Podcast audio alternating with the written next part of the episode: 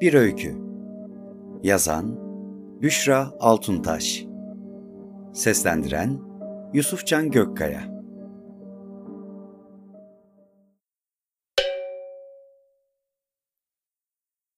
Denizin yaz mevsiminden çıkmanın yorgunluğuyla bulutları, kuşları, balıkçı teknelerini olduğu gibi tüm renkleriyle yansıttığı, zeytin toplayan ırgatların yorgun sessizliğine saygı duyup günlerini sessizce tükettiği mevsimdi zaman.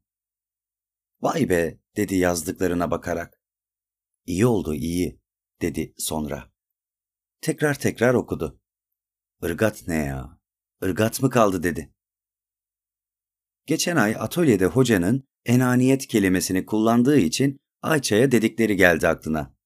Eski kelimeler kullanmayın. O akşam Ayça'nın yenmiş tırnaklarının sebebi bu cümleydi. Hemen ırgat kelimesini sildi. Yerine işçilerinin yazdı. Tekrar baktı yazdıklarına. Denizin yaz mevsiminden çıkmanın yorgunluğuyla deniz yorulur muydu? Bulutlar titremezdi demişti bir keresinde hoca. Öyleyse deniz de yorulmazdı. Bu kısmı da sildi. Şöyle yazdı. Denizin ılık bir sonbahar günü. Durdu. Aklına Ahmet geldi. O gün kitap evindeki dersten çıktım. Öyküye ben anlatıcı daha uygun olur diye düşündüm. Bir ikindi vaktiydi. Sahile doğru yürürken butik kafelerden birinin önünde oturan Ahmet'i gördüm. Hayli düşünceli görünüyordu. Bir şeye canı sıkılmıştı anlaşılan. İçimizde en iyi yazan Ahmet'ti ve yazdığı bir öykü büyük bir yazarın onayından geçip o gün edebiyat camiasının en çok takip edilen e-dergilerinden birinde yayımlanmıştı. Bu haber içimizde bir bayram havası yaratmış, yüzler gülüyordu. Ve hocamız da bu olay vesilesiyle o ders kötü yazılmış öykülerin üzerine gitmemişti. Hayırdır Ahmet dedim, karşısına oturdum. Masanın ortasında duran kül tablasının içindeki peş peşe söndürülmüş izmaritler dikkatimi çekti. Pelin'in onu terk ettiğini düşündüm. Başka ne olabilirdi? Yok bir şey İbrahim. Oturuyorum işte. Ortam güzel. Hava güzel. Nasıl yok bir şey oğlum? Suratın sirke satıyor. Sigarasından derin bir nefes çekti, üfledi. Mavi gözleri nemlendi. Kül tablasına uzanırken deri ceketi gıcırdadı. İçim bir tuhaf oldu. Ya dedi, bir yazar öyküme yorum yazmış. Artık demiş, mevsimi anlatan cümlelerle öykülere başlamasanız mı? demiş. Kimmiş ki bu yazar? Orhan Pamuk mu? dedim, sırıttım. Ya ben de tanımıyordum. İnternette araştırdım. Üç tane kitabı varmış. Bildiğin yazar işte abi. Hadi ya dedim. Benim de canım sıkıldı. İki saat boyunca arada bir sırayla mevsimi anlatan bir cümleyle öyküye başlanmayacak bir daha. Bir daha diye diye ve daha çok uzaklara bakıp susarak sigara içtik. Bu olayı hatırlayınca derhal öykümün ilk cümlesini sildim. Seher vakti Ayşe kendiliğinden uyanır. Pencerenin tahta çerçevelerini ardına kadar açar uzun sarı saçlarını pencereden sarkıtıp bu temiz havayı ciğerlerinin en dibine kadar çekerdi. O sabah da aynı şeyi yaptı.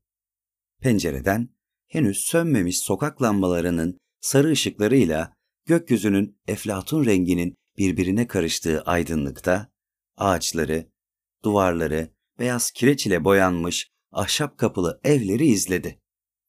Gözleri Mehmetlerin evinde durdu uzun uzun baktı. Evin içinde ışık yanıyordu. Acaba Mehmet de uyanmış mıdır diye düşündü. Sonra aylaktır o dedi içinden. Daha yatar durur. Anasının sesine irkildi. İşte nihayet ilk paragrafı yazabilmiştim. Her öyküde kanca cümleyle başlayacak diye bir kural yoktu. Toplumcu gerçekçi bir yazar olmaya karar vermiştim. Büyülü gerçekliği beceremedim ve postmodern öyküleri de pek anlayabildiğim söylenemezdi. Gerçi geçen ders hoca öykümü okuduktan sonra bana Nihayetinde sen Sabahattin Ali değilsin İbrahim, demişti. Elbette değildim. Sabahattin Ali, Sabahattin Ali'ydi. Ben İbrahim Yükseldim. Günlerce öykümü yazmaya devam ettim. Bu arada kursta bilinç akışı ve üst kurmaca denen teknikleri öğrendim. Hinci, sen okulu bitirip de öğretmen olunca bizi de unutursun. Gelmezsin daha buralara, bu zeytinliklere. Sen şanslısın kızım. Ekrem ağa seni kızı bildi de okuttu, dedi Mehmet. Adı batasıca. Sus kız, yerin kulağı var. Hem de bakalım nedenmiş o? Hocam, öykümün bu kısımlarında şive kullanmamamı söyledi. Sildim, düzelttim. Ayşe, Ekrem Ağa'nın odasına utanarak girmişti. Tabakayı da yatağın yanındaki komodine bırakmıştı. Ekrem Ağa, kızın geldiğini görünce elindeki gazeteyi yerine bırakıp kızı yanına çağırmıştı. Çocuğu kucağına oturtmuş, yanaklarından sevmeye başlamıştı. Küçük yaşta babasız kaldığı için bu şefkatli eller Ayşe'nin hoşuna gitmişti. Ekrem Ağa, kızı kollarının arasına hapsedip tütün kokan sarı bıyıklarını kızın vücudunda dolaştırmıştı. Kız neye uğradığını anlayamadan adam bir eliyle kızın kalçasını mıncıklarken diğer eliyle ağzını kapatmıştı.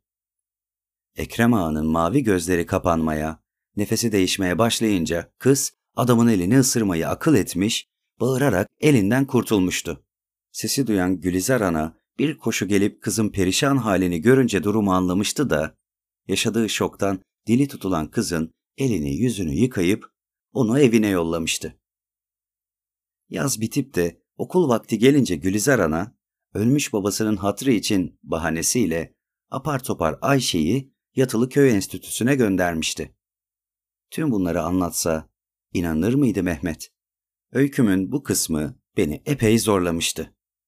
Bir tecavüz sahnesini, öykünün en etkileyici yerini yazmak hiç kolay değildi. Bu satırları yazmaya çalıştığım zaman içerisinde Ayça ile evlendik. Karakterlerin öyküye hizmet etmesi gerekiyordu çünkü. Ayça, yıllar içerisindeki bankadaki işiyle ev işleri arasında koşuşturup dururken tek bir satır bile yazamadı. Çocuğumuza hamile kaldığında ise artık yazı defteri onun için tamamen kapanmış oldu. Ben ise o sırada şu bölümü yazmakla uğraşıyordum. Bir otomobil sesi duyuldu. Ekrem ağa, dedi Mehmet. Ayşe ağlamayı bırakıp sese dikkat kesildi. Tülbentinin uçlarıyla gözyaşlarını sildi. İki çocuk oturdukları yerden kalkıp arabanın etrafını saran işçilerin yanına gittiler. Ekrem Ağa, kel kafasına fötür şapkasını geçirip arabadan indi. Peşinden de siyah döpiyesiyle kızı Zehra. Kız, kısacık, küt model kestirdiği siyah saçları ve dudağına sürdüğü kırmızı renk rujla genç bir kadın görünümündeydi. Zehra'nın varlığı işçiler arasında bir heyecan yarattı. Zehra arabadan iner inmez Ayşe'ye koşup sarıldı. Sonra sırasıyla Mehmet'e ve tüm işçilere. Ekrem Ağa Ayşe'yi yanına çağırdı. Ayşe gel buraya bakalım. Sen de hoş gelmişsin kızım. Öp bakalım elimi. Ayşe kızımıza bakarken ben yazı derslerimi aksatmıyordum. Kitap evine giderken Ahmet'i bıraktığım kafede otururken görüyordum. O günden beri aynı masada efkarlı efkarlı sigara içiyordu. Arada bir yanına oturup artık evine dön abi. Olur öyle yorumlar.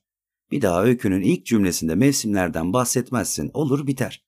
Bak beş yıldır burada oturuyorsun. Yazık ediyorsun kendine diyordum. Başını sallıyor fakat üzüntüsüne bir teselli bulamıyordu. Ahmet yazabileceği en güzel öyküyü yazmıştı ve pes etmişti. Benimse pes etmeye niyetim yoktu. Ayşe kalabalıktan sıyrılıp ağır adımlarla Ekrem Ağa'nın yanına gitti. Önce adamın mavi gözlerine baktı. Zevkten göz bebeklerinin geri kaçtığı an gözünün önüne geldi. Sonra sırıtan dudaklarına indi gözleri.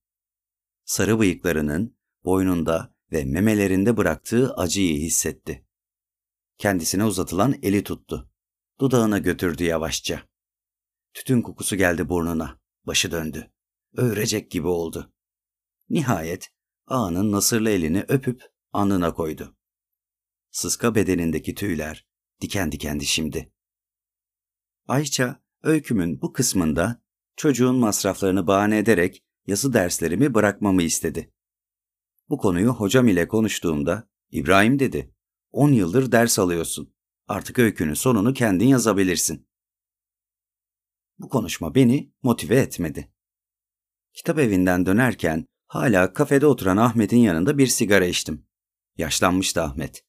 Deri ceketinin de boyanmaya ihtiyacı vardı. Onu orada bırakıp hayal kırıklığı içinde eve döndüm. Kendimi toparladım ve son bir gayretle öykümün sonunu yazdım. Bunun üzerine üç el silah sesi duyuldu. Kurşunlardan biri ağanın omzuna, diğeri göğsüne, bir diğeri de karnına denk geldi. İnsanlar çığlık kıyamet, ölmek üzere yerde yatan adamın başına toplandılar. Ayşe ve Mehmet Zehra'nın yanındaydı.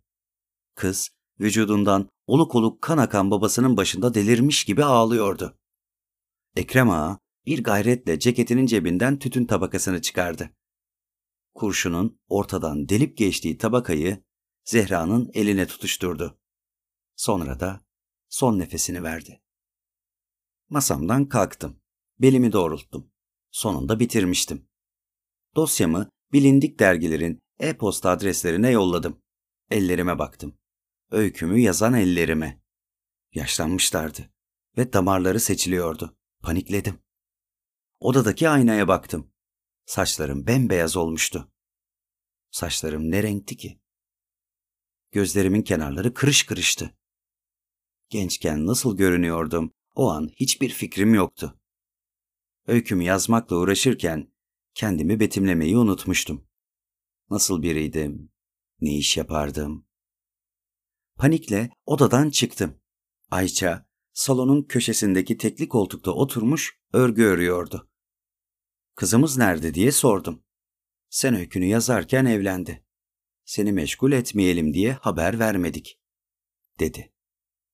Ben şaşkınlık içinde olan bitene anlam vermeye çalışırken cep telefonuma e-posta bildirimi geldi. Tütün Tabakası adlı dosyanızı yayımlayamıyoruz. Başka öykülerde buluşmak üzere. Büşra Altuntaş